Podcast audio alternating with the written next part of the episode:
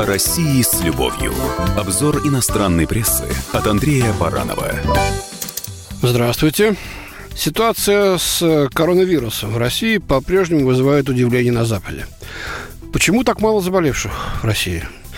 Ведь граница с Китаем протянулась на многие тысячи километров. Власти явно что-то скрывают.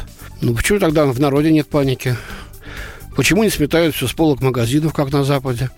Русские слишком беспечны или недостаточно умны, чтобы осознать опасность. Ну и, конечно, все чаще видны попытки связать эпидемию с политикой. Мол, не случайно возник этот вирус прямо к путинским поправкам в Конституцию России. Скажете, паранойя? Ну вот передо мной статья в швейцарской Neue Zürich Zeitung. Читаем.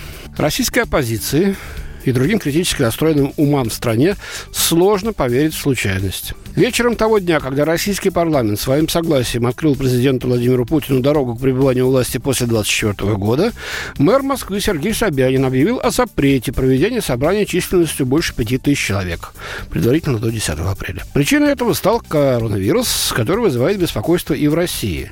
Но Политические противники Путина видят в этом желанную для государственной власти возможность воспрепятствовать выражению недовольства по поводу считающихся бесцеремонными поправок к Конституции. Конец цитаты. Ну, то есть на Западе можно отменять все массовые мероприятия.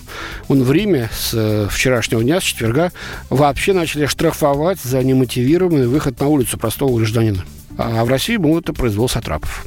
А вот э, то, что длинная граница с Китаем, пишет э, швейцарская газета, автор публикации не смущает, что Россия с самого начала приняла достаточно жесткие меры, закрыла границы, сильно ограничила перелеты и вела практически запрет на въезд для китайцев. Это, кстати, не вызвало большой радости в Пекине. Ну, читаем дальше больше.